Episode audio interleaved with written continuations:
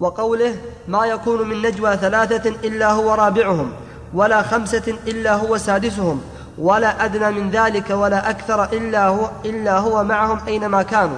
فإن خصت بشخص أو وصف اقتضت مع ذلك النصر والتأييد والتوفيق والتسديد. مثال المخصوصة بشخص قول قوله تعالى لموسى وهارون إنني معكما أسمع وأرى. وقوله عن النبي صلى الله عليه وسلم إذ يقول لصاحبه لا تحزن إن الله معنا. ومثال المخصوصة بوصف قوله تعالى واصبروا إن الله مع الصابرين.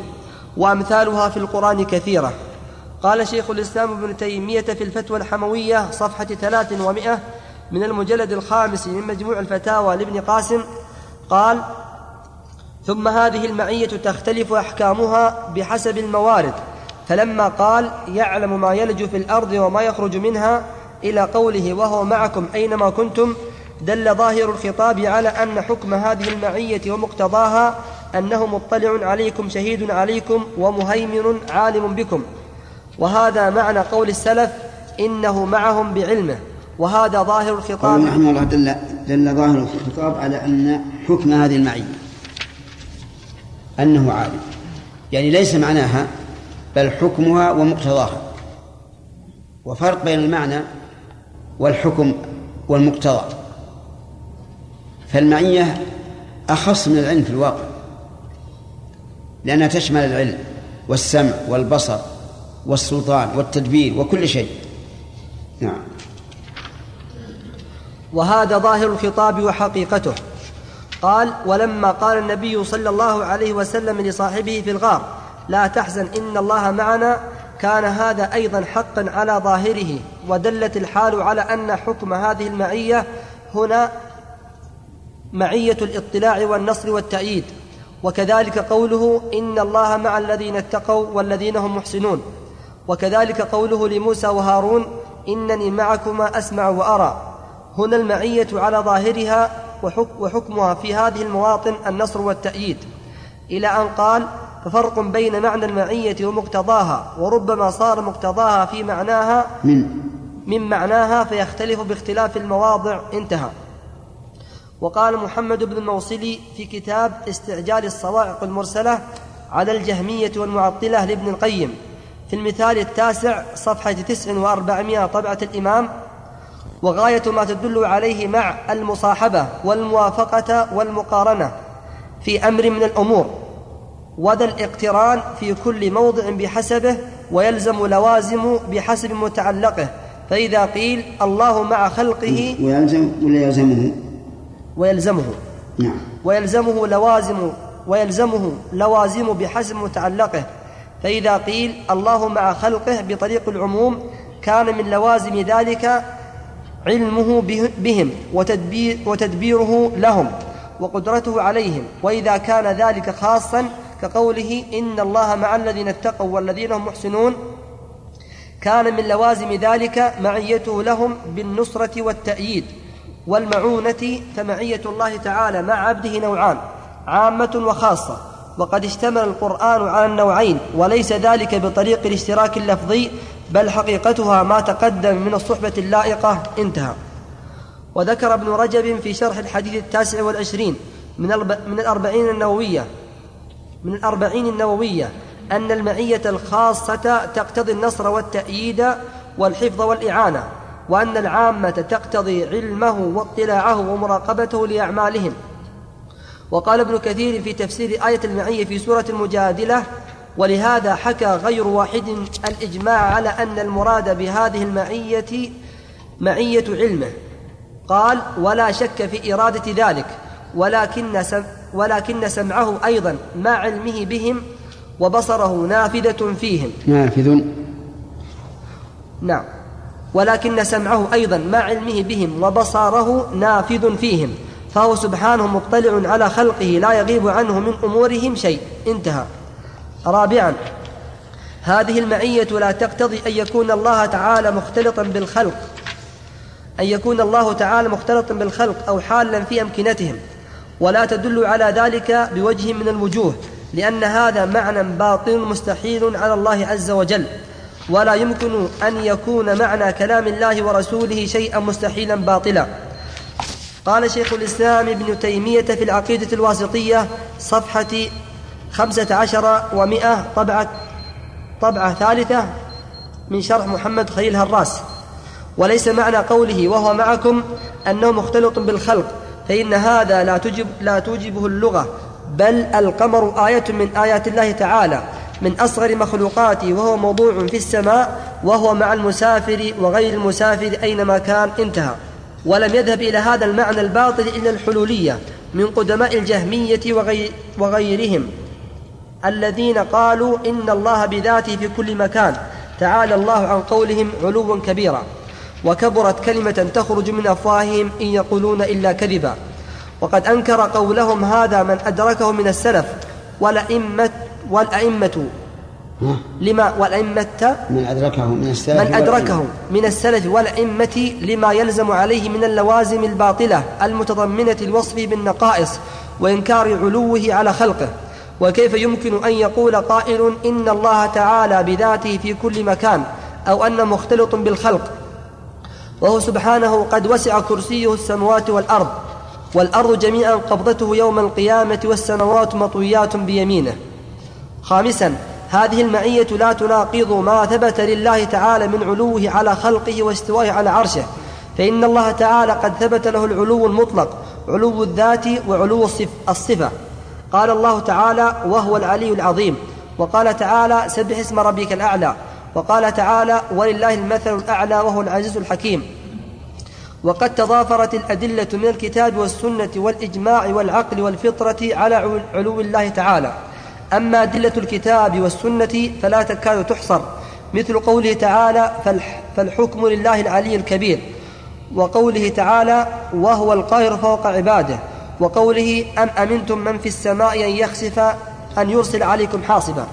وقوله تعرج الملائكة والروح إليه وقوله قل نزله روح القدس من ربك إلى غير ذلك من الآيات. ومثل قوله صلى ومثل قوله صلى الله عليه وسلم ألا تأمنوني وأنا أمين من في السماء؟ وقوله والعرش فوق الماء والله فوق العرش. وقوله ولا يصعد إلى الله إلا الطيب. ومثل إشارته إلى السماء يوم, يوم عرفة. يقول اللهم اشهد. يعني على الصحابة حين أقروا أنه بلغ. ومثل إقراره الجارية الجارية حين سألها أين الله؟ ومثل؟ ومثل إقراره الجارية. حرك التاء الجارية. لا الجارية. مفعول المصدر. نعم مفعول الإقرار نعم. ومثل إقراره الجارية حين سألها أين الله؟ قالت في السماء. قال اعتقها فإنها مؤمنة. إلى غير ذلك من الأحاديث الكثيرة. وأما الإجماع فقد نقل إجماع السلف على علو الله تعالى غير واحد من أهل العلم. وأما دلالة العقل على علو الله تعالى فلأن العلو صفة, صفة كمال والسفول والسفول صفة نقص. والله تعالى موصوف بالكمال منزه عن النقص. وأما دلالة الفطرة على علو الله تعالى فإنه ما من داع يدعو ربه إلا وجد من قلبه ضرورة بالاتجاه إلى العلو. من غير دراسة كتاب ولا تعليم معلم. وهذا العلو الثابت لله تعالى بهذه الأدلة القطعية لا يناقض حقيقة المعية وذلك من وجوه.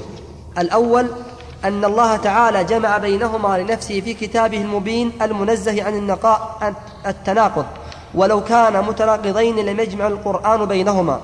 وكل شيء في كتاب الله تعالى تظن فيه التعارض فيما يبدو لك فاعد النظر فيه. مرة بعد أخرى حتى يتبين لك حتى يتبين لك. قال الله تعالى أفلا يتدبرون القرآن ولو كانوا من عند غير الله لوجدوا فيه اختلافا كثيرا. هذا الضابط أو القاعدة مهمة. كل شيء تظن فيه التناقض لا تسرع. لا تقول هذا يناقض هذا. ثم لا تحرص على اتباع المتشابه. فإن بعض الطلبة مشغوف باتباع المتشابه. فتجد يشكل عليه أشياء واضحة جدا. لكن لما كان قلبه مشربا بحب المتشابه صار كل شيء عنده متشابه. فإياك أن تفعل هذا. اعلم أن الله تعالى ليس في كلامه تناقض ولا في كلام رسوله الذي صح عنه تناقض ولا بين القرآن وما صح من السنة تناقض وإذا بنيت عقيدتك على هذا لم يشكل عليك إلا ما كان مشكلا حقا.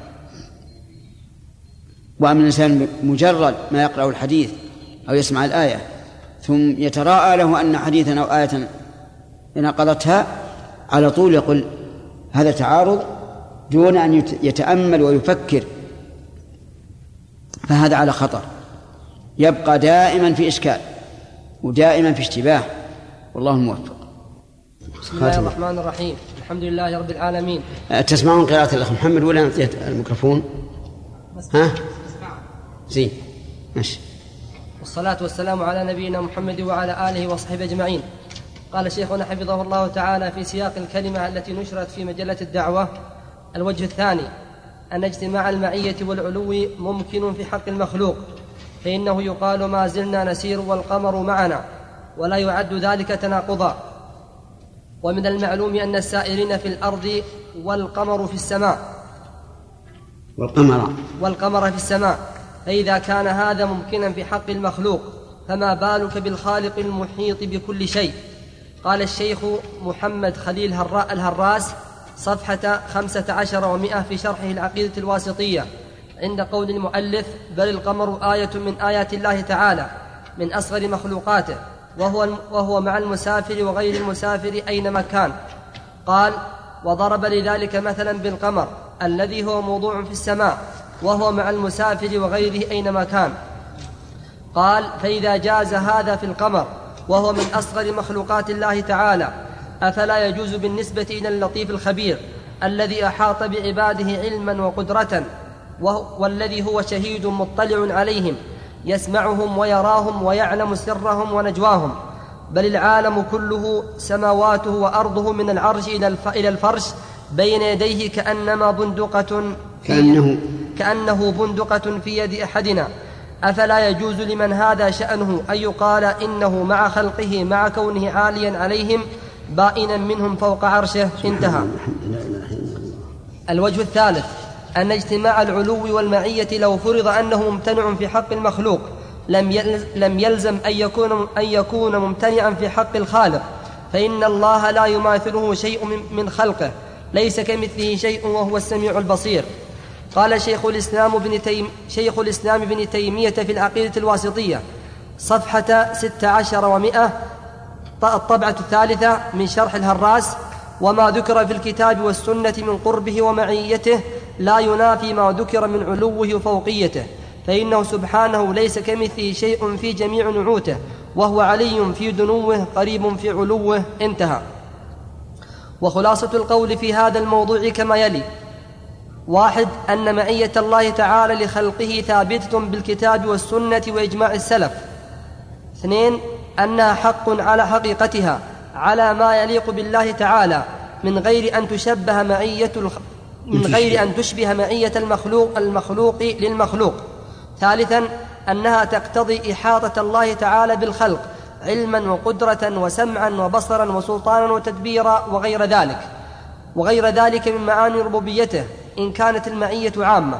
وتقتضي مع ذلك نصرا وتأييدا وتوفيقا وتسديدا إن كانت إن كانت خاصة. رابعا أنها لا تقتضي أن يكون الله تعالى مختلطا بالخلق أو حالا في أمكنتهم ولا تدل على ذلك بوجه من الوجوه.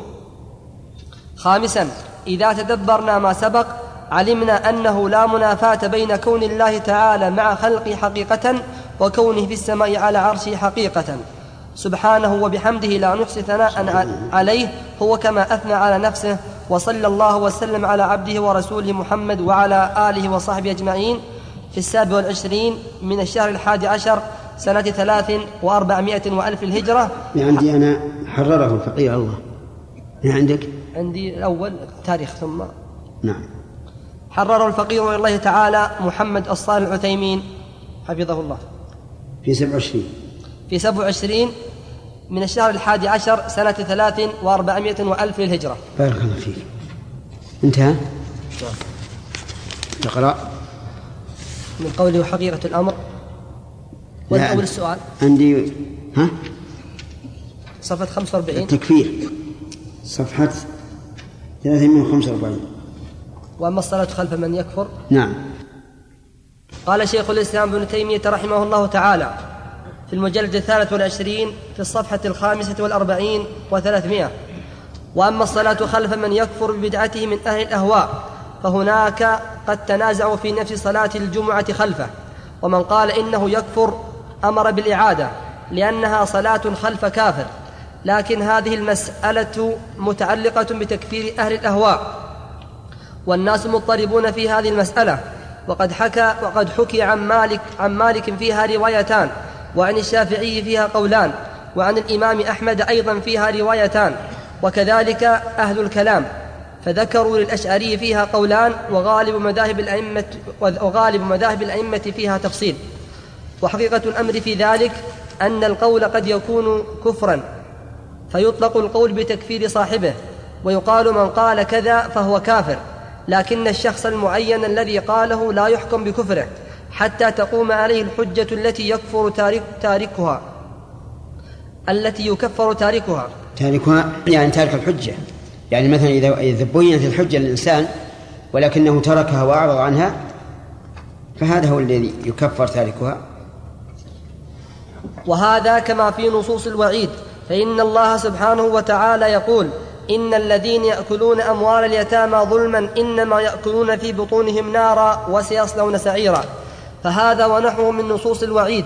حق لكن الشخص المعين لا يشهد عليه بالوعيد فلا يشهد لمعين من أهل القبلة بالنار لجواز أن ألا يلحقه الوعيد لفوات شرط أو ثبوت مانع فقد لا يكون التحريم بلغا. وقد يتوب من فعله المحرم وقد تكون له حسنات عظيمة تمحو عقوبة ذلك المحرم وقد يبتلى بمصائب تكفر, تكفر عنه وقد يشفع فيه شفيع مطاع.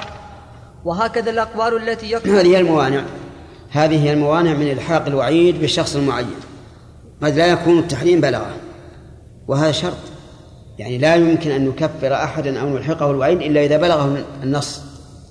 فإذا لم يبلغه فإنه معذور. ثانيا يقول وقد يتوب من فعل المحرم. وإذا تاب تاب الله عليه وعاد صحيفته بيضاء. ثالث وقد يكون وقد تكون له حسنات عظيمة تمحو عقوبة ذلك المحرم. مثل أهل بدر فإن الله تعالى اطلع إليهم وقال اعملوا ما شئتم فقد غفرت لكم. ثالث وقد يبتلى بمصائب تكفر عنه. مصائب في بدنه مصائب في أهله مصائب في ماله مصائب في مجتمعه. المهم مصائب. كل مصيبة تصيب الإنسان فإنه يكفر بها عنه. حتى الشوكة إذا أصابته. وإذا احتسب أجرها أثيب عليها. من أجل إيش؟ من أجل الصبر. طيب. وقد يشفع وقد يشفع فيه شفيع مطاع. كما قال النبي صلى الله عليه وعلى آله وسلم ما من رجل مسلم يموت فيقوم على جنازته أربعون رجلا لا يشركون بالله شيئا إلا شفعهم الله فيه. وهؤلاء شفعاء في الدنيا. وقد يكون هناك شفاعة في الآخرة. فإن النبيين والصديقين والشهداء والملائكة يشفعون يوم القيامة في من دخل النار أن يخرج منها. نعم. وهكذا الأقوال التي يكفر قائلها قد يكون الرجل لم تبلغه النصوص الموجبة لمعرفة الحق وقد تكون عنده ولم تثبت عنده أو لم يتمكن من فهمها وقد يكون قد عرضت له شبهات شبهات يعذره الله بها. فمن كان من المؤمنين مجتهدا في طلب الحق وأخطأ فإن الله يغفر له خطأه كائنا من كان سواء كان ذك سواء كان في المسائل النظرية أو العملية. هذا الذي عليه أصحاب النبي صلى الله عليه وسلم وجماهير أئمة الإسلام. وما قسموا المسائل إلى مسائل أصول يكفر يكفر بإنكارها ومسائل فروع لا يكفر بإنكارها. فأما التفريق بين بين نوع وتسميته مسائل هذا صحيح إنه ما ليس في الإسلام تفريق بين أصول وفروع. ويدل لضعف هذا التقسيم أن الذين قسموا ذلك جعلوا الصلاة من الفروع وهي من آصل الأصول. وجعلوا الزكاة من الفروع والصيام من الفروع والحج من الفروع. والمسائل العملية العقدية هي التي هي الأصول. وهذا ليس بصواب.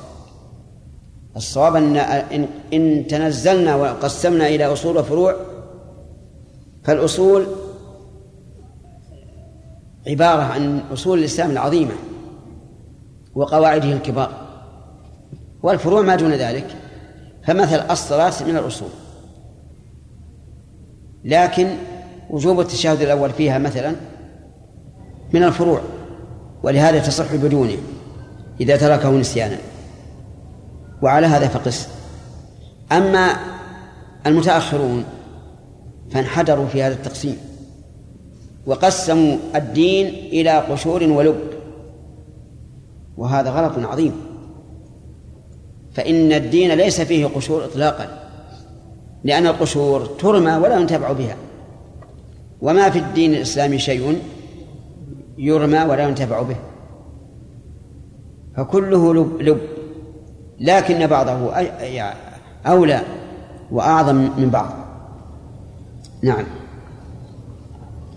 فأما التفريق بين نوع وتسميته مسائل الأصول وبين نوع آخر الظاهر يجوز السؤال الآن لو ما جاوبت السؤال. نعم. ارفع صوتك. أنت. شيخ الله عنك إذا كان شخص يعرف الحديث الصحيحين يعني ثابت يعني لكن يقول أنا أعرف الحديث على عقلي. على إيش؟ على عقلي. عقدي؟ عقلي عقلي إيه؟ فإن وافقه عقلي قبلته ويعرف أنه ثابت في الصحيحين. ثم يقول عقلي لم يرتضي هذا الحديث فأنا أرده إيه؟ هذا يكفر. هذا يكفر. ما يلزم الشيخ قيام الحجة عليه. لا قائم الحجة عليه. لأنه يقول أنا أنا أشهد أن هذا الحديث صح عن النبي صلى الله عليه وسلم. ولكن ما دخل عقلي. فلا أقبله. وش بأكثر من هذا؟ نسأل الله العافية. نعم نعم هذه الموانع ذكرها الشيخ حتى ولو بلغ ولو بلغ الشخص يعني الدليل يكون اي لابد لابد يبلغه الدليل على وجه يثبت به عنده. إذا وصل على وجه يثبت اي فلا فلا عذر له. اي نعم. عندهم الأمور العملية فروع مطلقا والعقدية العلمية اللي في القلب هذه أصول. هذه الصحيح أنها لا أنها أنها ليس كذلك. الصحيح أن أصول الدين هي, الأصول الكبيرة العظام مثل أركان الإسلام. هذه أصول. ولو كانت عملية. نعم يا سليم. الله عنك شيخ. ما بالنسبة من الذي الذي يقول أن أن الدين فيه قشور يا شيخ. ترى أظن ثلاث أسئلة. نعم. نعم. أنا فكري أنا أنه هو القشور نفسه. أي هو قشر هو. لو أكبر شيخ أي نعم. أحسنت. لأن الله سبحانه وتعالى ما فرض شيء لعب عبث على على المسلمين. أي. ما يفرض إلا شيء إلا شيء له حقيقة. أبد ما أشرع شيء له لب لكن هنا أشياء أشياء أصول ثوابت وهنا أشياء دعائم لها. لا اللهم عافنا نعم. فهذا الفرق ليس له أصل لا عن الصحابة ولا اصبر فأما فأما التفريق بين نوع وتسميته مسائل الأصول وبين نوع آخر وتسميته مسائل الفروع. فهذا الفرق ليس له أصل لا عن الصحابة ولا عن التابعين لهم بإحسان ولا أئمة الإسلام وإنما هو مأخوذ عن المعتزلة وأمثالهم من أهل البدع وعنه تلقاه وعنهم تلقاه من ذكره من الفقهاء في كتبهم وهو تفريق متناقض فإنه يقال لمن فرق بين النوعين ما حد مسائل الأصول التي يكفر المخطئ فيها وما الفاصل بينها وبين مسائل الفروع. فإن قال مسائل الأصول هي مسائل الاعتقاد. ولاحظ أن أن مشكلة ثانية في مسألة الأصول عندهم الأصول ما تثبت الخبر الواحد. لأن خبر الواحد على زعمهم يفيد الظن. ومسائل الأصول لا بد فيها من القطع. لكن الآن يناقشهم شيخ الإسلام مناقشة مفحمة. نعم. فإن قال مسائل الأصول هي مسائل الاعتقاد ومسائل الفروع هي مسائل العمل قيل له فتنازع, فتنازع الناس في أم فتنازع الناس في محمد صلى الله عليه وسلم هل رأى ربه أم لا؟ وفي أن عثمان أفضل من علي. أفضل. وفي أن عثمان أفضل من علي. أم علي أفضل. وفي كثير من معاني القرآن. وتصحيح بعض الأحاديث هي من المسائل الاعتقادية العملية ولا كفر بالاتفاق. فيها. ولا كفر فيها بالاتفاق. ووجوب الصلاة والزكاة والصيام والحج. وتحريم الفواحش والخمر هي من مسائل هي مسائل عملية والمنكر لها المؤلف مثل رحمه الله لمسائل الاعتقاد؟ هل رأى النبي صلى الله عليه وسلم ربه أم لا؟ هذه عقيدة مسألة عقيدة ما هي عمل؟ اختلفوا مثلا في الذي يوزن يوم القيامة هل هو العمل أو البطاقة أو الشخص نفسه؟ هذه عقيدة. اختلفوا في الصراط هل هو صراط واضح يمشي الناس عليه أو هو كما ورد أدق من الشعر وأحد من السيف. اختلفوا في النار التي يعذب بها العصاة من المؤمنين. هل هي النار التي يعذب بها الكفار وأن الله تعالى يمنع تأثيرها في المسلمين في المؤمنين أو هي هي بدون مانع؟ اختلفوا في الجن. هل يدخلون الجنة أو لا يدخلونها؟ أشياء كثيرة من الأصول العقدية وفيها خلاف بين الناس. وفي مسائل اتفقوا عليها وهي من الفروع من العمليات. كوجوب الصلاة مثلا ووجوب الزكاة ووجوب الصوم وما أشبه. نعم. يعني الضابط اللي فيه يعني إذا خالف الشخص آه، شيء في عقيدة أهل السنة نقول لو خالف أصبر أصبر يكمل المؤلف المؤلف له بحث في هذا. وتحريم الفواحش والخمر هي من طيب أن عثمان أفضل أم علي؟ الصحيح أن عثمان أفضل هذا الذي استقر عليه رأي أهل السنة والجماعة. وإلا فقد اختلفوا أيهما أفضل فقوم فضلوا عليا وقوم فضلوا عثمان وقوم ثلثوا بعثمان وسكتوا أو ربعوا بعلي. فالحاصل أن هذه مسألة خلافية مسألة التفضيل بين علي وعثمان. أما مسألة الخلافة فأجمع أهل السنة على أن الخليفة بعد عمر هو عثمان. قال الإمام أحمد ومن خالف في خلافة أحد من هؤلاء فهو أضل من حمار أهله. نعم. وتحريم الفواحش والخمر هي مسائل آه عملية. آه آه. ووجوب الصلاة والزكاة والصيام والحج. وتحريم الفواحش والخمر هي مسائل عملية والمنكر لها يكفر بالاتفاق. وإن قال الأصول هي المسائل هي المسائل القطعية. قيل له كثير من مسائل العمل قطعية. وكثير من مسائل العلم ليست قطعية وكون المسألة قطعية أو ظنية هو من الأمور الإضافية. وقد تكون المسألة عند رجل قطعية لظهور الدليل القاطع له كمن سمع النص من الرسول صلى الله عليه وسلم وتيقن مراده منه. وعند رجل لا تكون ظن لا تكون ظنية فضلا عن أن تكون قطعية لعدم بلوغ النص إياه. أو لعدم ثبوته عنده أو لعدم تمكنه من العلم من العلم بدلالته. وقد ثبت في الصحاح هذا صحيح.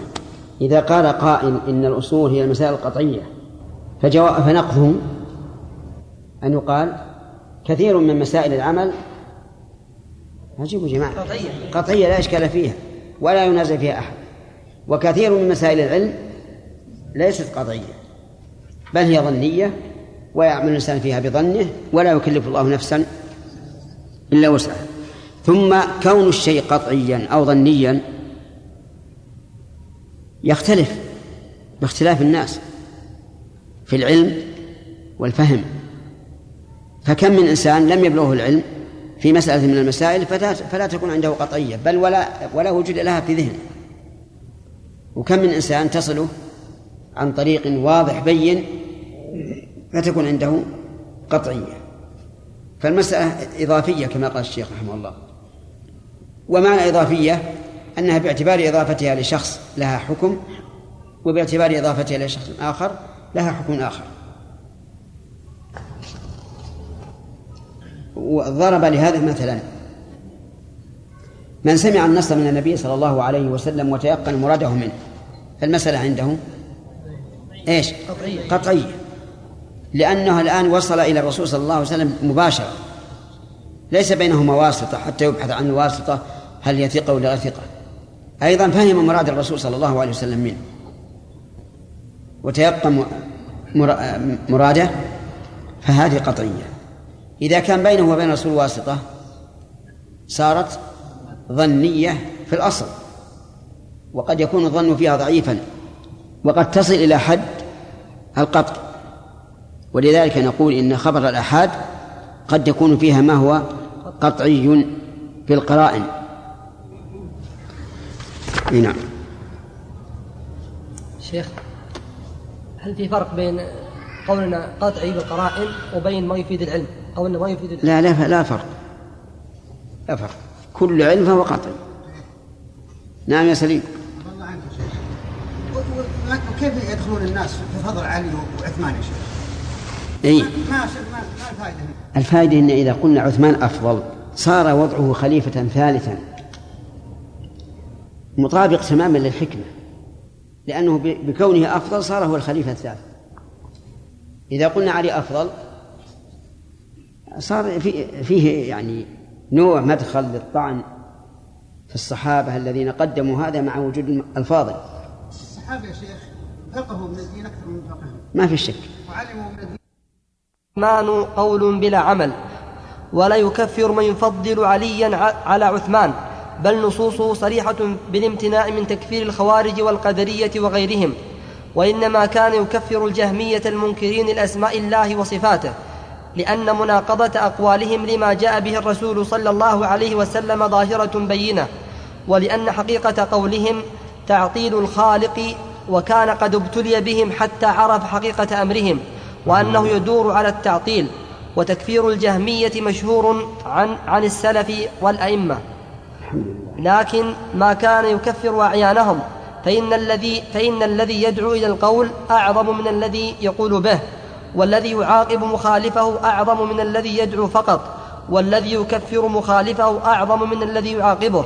ومع هذا درجات الذي يدعو إلى القول أعظم من الذي يقول به. لماذا؟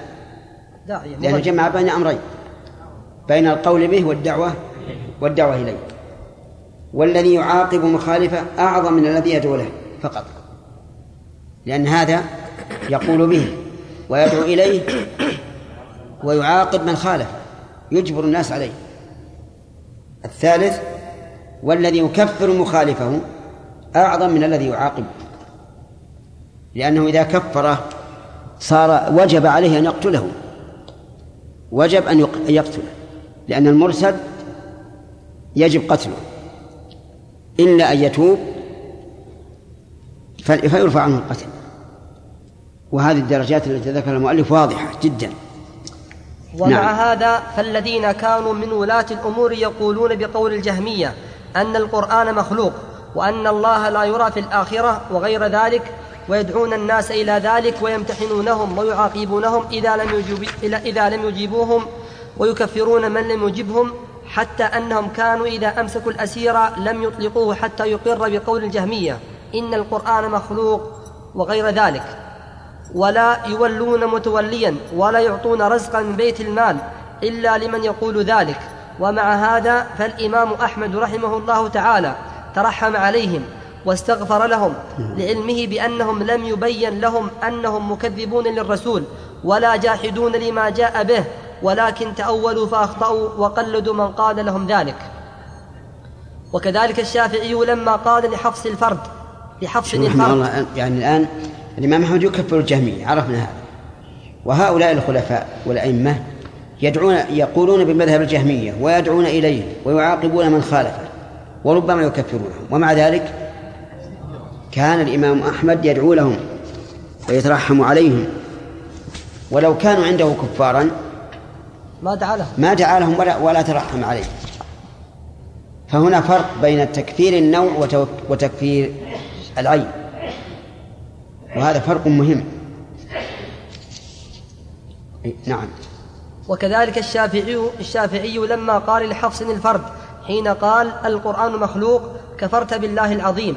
بين له أن هذا القول كفر ولم يحكم بردة حفص بمجرد ذلك لأنه لم يتبين له الحجة التي يكفر بها ولو اعتقد أنه مرتد لسعى في قتله وقد صرح في كتبه بقبول شهادة أهل الأهواء والصلاة خلفهم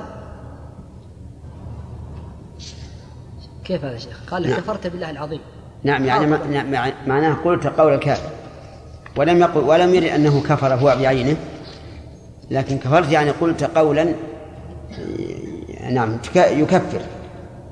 وكذلك قال مالك رحمه الله والشافعي وأحمد في القدري إن جحد علم الله كفر.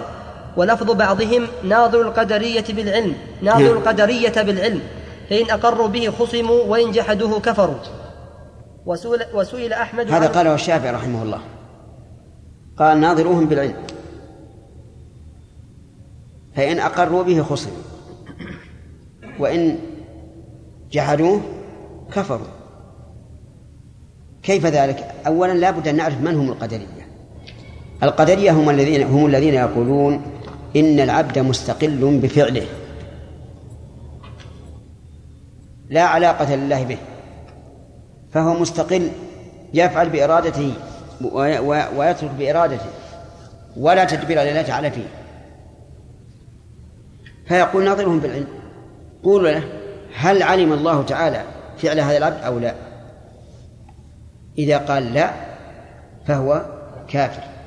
ولهذا كفروا غلاة القدرية الأولين الذين قالوا إن الأمر أنف مستأنف وإن الله لا يعلم من أفعال العبد إلا ما وقع. فإن أقروا به خصموا. كيف الخص- الخصم؟ أن يقال هل وقع ما وقع على خلاف معلومه أو على وفاقه. ماذا يقولون؟ إن قالوا على لا لا هو ما أنكروا العلم. ما أنكروا العلم. فيقال لهم هل وقع ما وقع من العبد على وفق معلوم الله أو على خلاف معلوم الله؟ نعم. على- كلام على, على الأول. إذا كان على الأول فهو مراد له لأنه لا يمكن أن يقع ما يخالف مراده. وإن قالوا بالثاني إنه لم يعلم فهم كفار لأن إنكار العلم كفر. يعني غور علم الأولين عجيب سبحان الله. وإلا هذه ما تطلع على بال الإنسان. ربما يقول إذا أقروا أنه على علمه أو على وفق علمه كل سواء. المهم أنهم يقولون لم يقع بإرادته لكن هذه الحجة ظاهرة.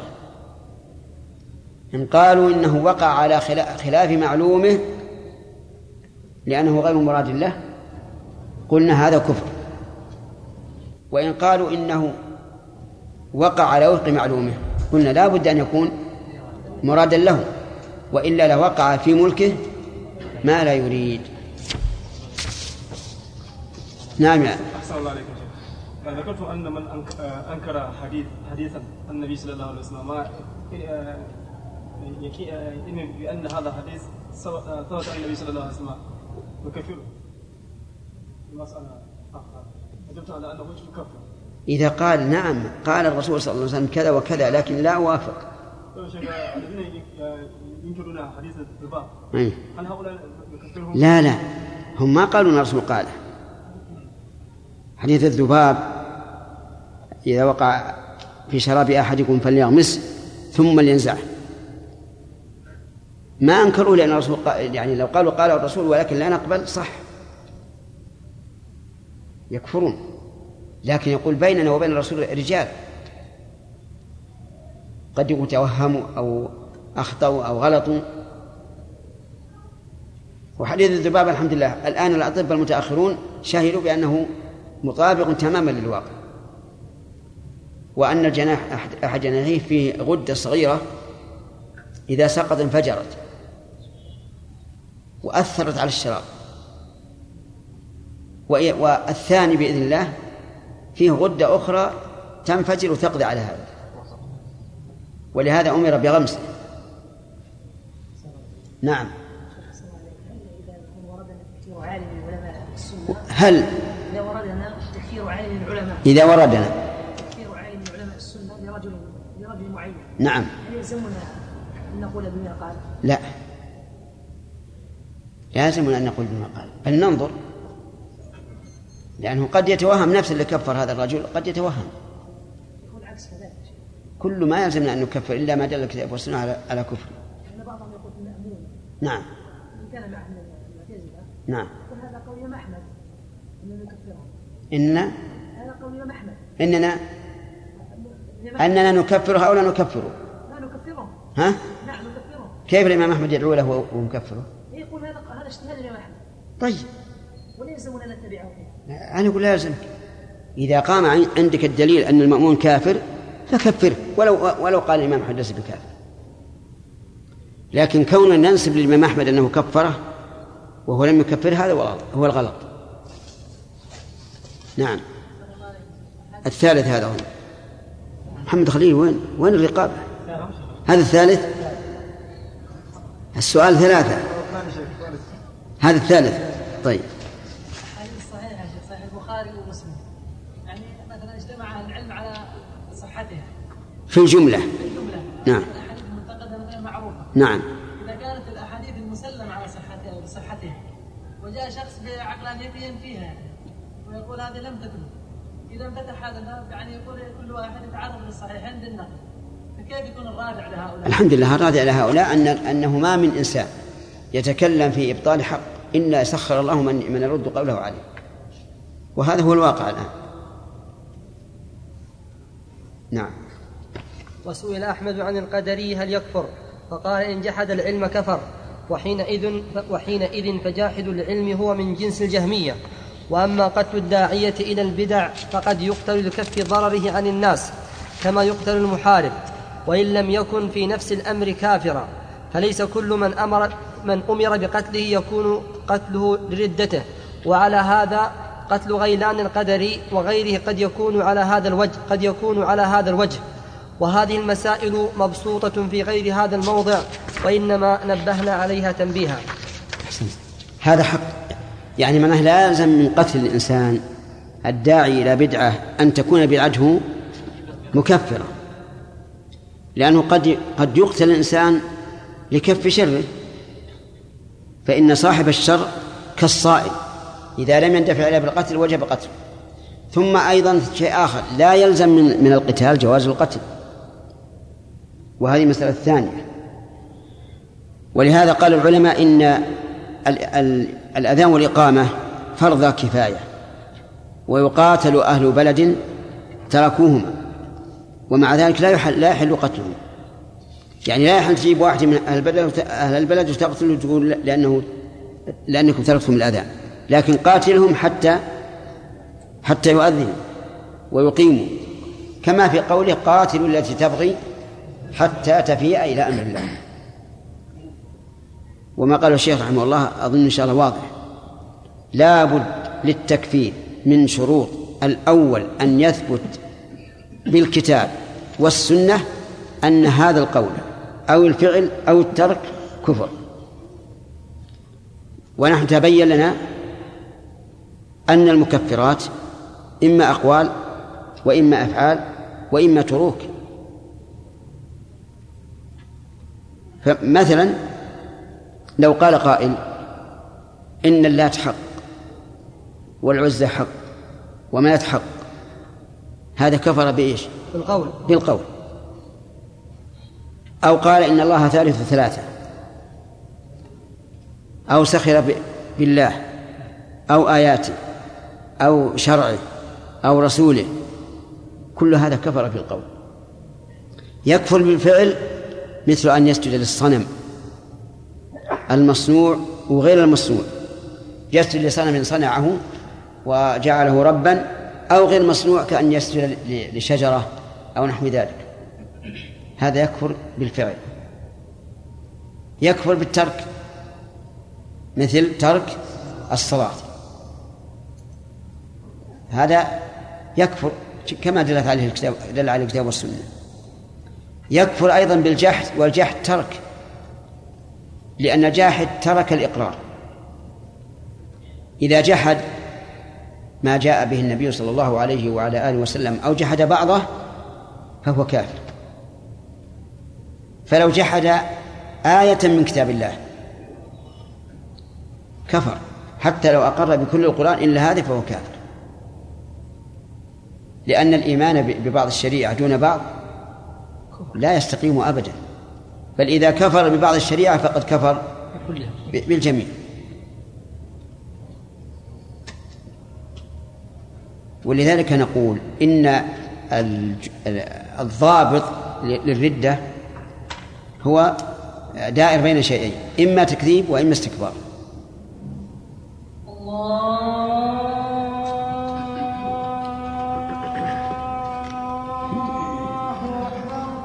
كلام الشيخ رحمه الله يعني في هذا الموضع واضح. لكن قد مر علي في, في, كلامي في الفتاوي أن عوام الروافض لا يكفرون. عوام الروافض لا يكفرون. لكني طلبته ولم أجده فإما أن نكون ذاهلا وأنه مر عليه في غير في غير الفتاوي أو ما أدري. أو أني مليت من المراجعة وكليت وخليته نعم. تعليق على كلامي هذا ولا سؤال جديد؟ لا أجل أصبر. فلذلك لو أن سبعة وثلاثين نفرا منكم كل واحد أخذ مجلد وتتبعه صفحة صفحة وسطرا سطرا وكلمة كلمة وحرفا حرفا ونقطة نقطة وتشكيلا تشكيلا لكن هذا طيب. أنا الأول نعم. الأول. المجدد الأول؟ طيب. زين.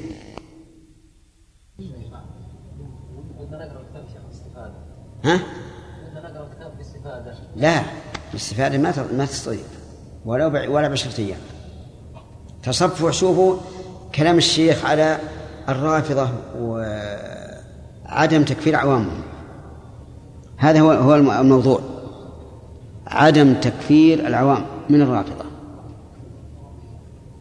طيب فيها الفتاوي الكبرى. بس أظن ها؟ ها؟ منهاج؟ والله عاد ما أدري. منهاج السنة كثير. ها؟ عشرة؟ طيب ها؟ إيش؟ 12 مجلد. أنا عندي مجلدين في أربعة أجزاء. منهاج السنة الطبعة القديمة. خلوا من اللي قاله بهذا. الحمد لله. وإلا لنا إن شاء الله ردة ثانية. طيب نخلي بكرة الاثنين. الثلاثاء الثلاثاء يعني ليلة الأربعاء يعني يوم واحد بس. ها؟ يوم واحد. لا لا يومين. كيف؟ الليلة الثلاثاء؟ إيه. أجل الخميس إن شاء الله ها؟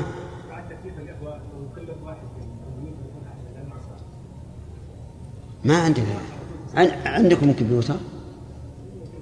ما أدري المهم انتهينا الآن ولا عندك كمبيوتر ويجي بعجل ما ما يكون هذا تطوع ها؟ ها؟ السبت أوسع المسابقين عندك. تكفي إن شاء الله؟ زين خلاص. الساعة التاسعة إن شاء الله تبدأ توزيع الأوراق. كذا؟ طيب. إذا نصلي الآن. من الآن علشانها أو على العادة كم الساعة بالتوقيت الزوالي؟ ثمان ثلث لا معنا معنا وقت. نعم.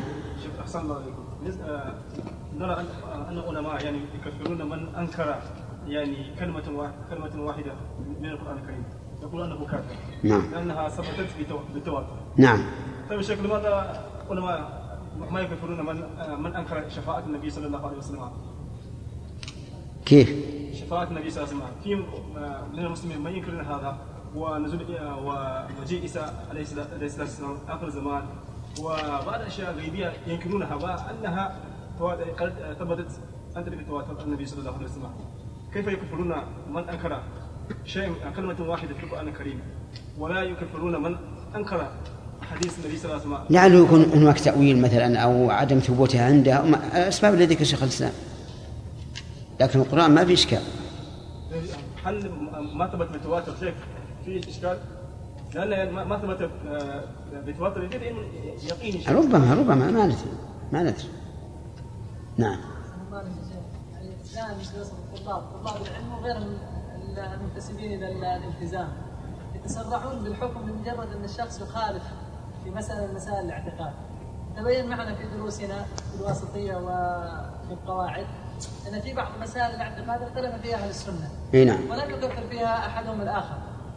فيعني نريد يا شيخ حفظكم الله يعني ما هو الذي آه، الشيء الذي يخرج به الشخص من مسمى أهل السنة والجماعة؟ حتى يكون ضابط عام يرجع إليه طلاب العلم.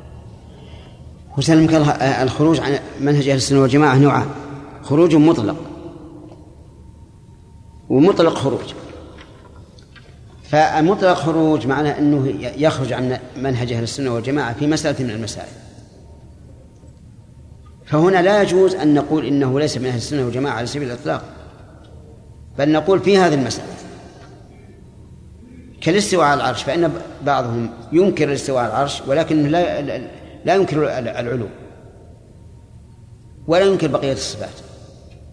بعضهم ينكر الصفات الخبرية كالوجه واليدين ولا ينكر الصفات المعنوية. فلا يجوز أن أن نصفه بالخروج المطلق. بل هذا معه مطلق خروج. ونقول هو ليس من أهل السنة والجماعة في كذا. يجب أن نقيد. نعم. شيخ بارك الله فيكم.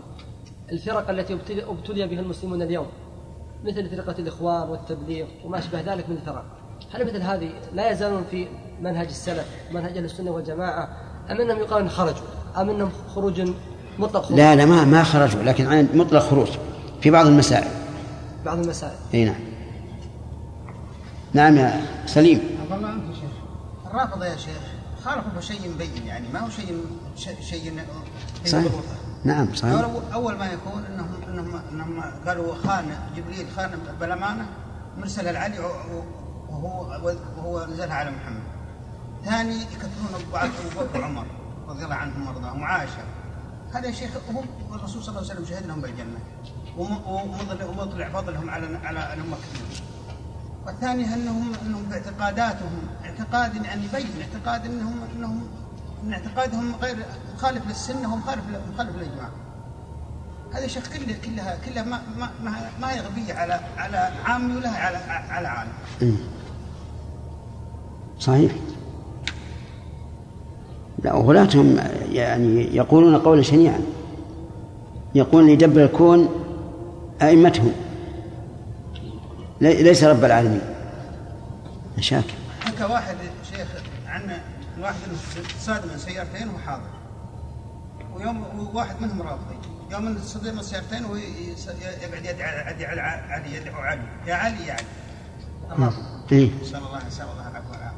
هو بين الحياة والموت. بين الحياة والموت هو يدعي علي يعني. أنا أسمع أن مثل ذولا يدعون عند الشدائد علي بن أبي طالب.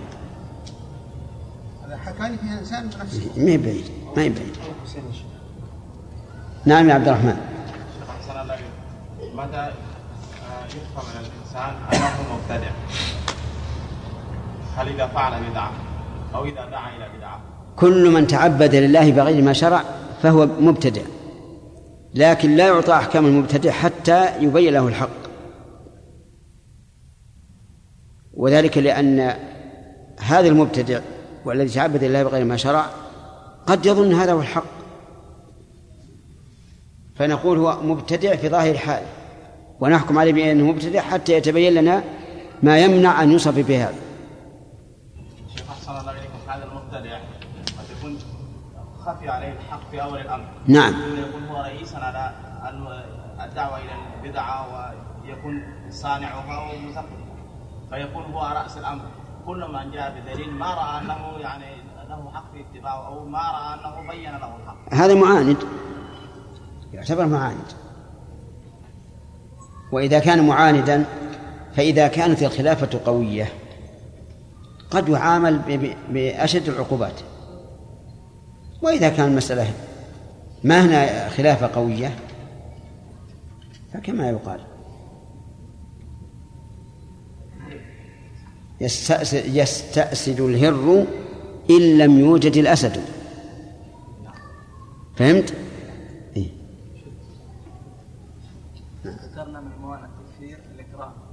نعم هل له ضابط وهل الإكراه وهل كل الإكراه يمنع من الكفر؟ اي نعم. الإكراه أن يقال له إما أن تفعل كذا أو قتلناك وهو على حسب المكره عليه. هنا شيء لو هددوه بالضرب لكان إكراها. وهنا شيء ما يمكن يبيحه إلا القتل. أو الحبس المؤبد كما يقولون أو ما أشبه ذلك. نعم. شيخ الذين خرجوا على المسلمين بالتكفير وكفروا حتى أهل السنة. وأتبعوا ذلك بأفعال كالدخول على المساجد وتقتيل المسلمين لأنهم يقولون بتكفيرهم. هل هؤلاء يكفرون؟ والله ما أدري إذا ما أظن ما وراء, ما وراء هذا شيء من الذنب. ما وراء شيء. يكفرون المسلمين ويقتلون المسلمين في في مساجدهم. وش أكبر من هذا؟ تصحيح؟ ها؟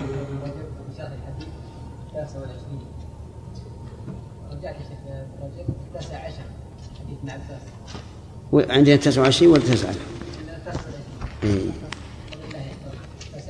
19 طيب جزاك الله خير. صح. صفحة كم يا شيخ؟ اللي عندي خطية. نسخة تحت.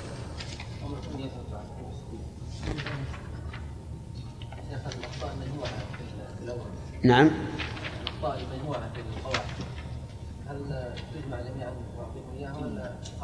زين لا يجمع جميع أحسن.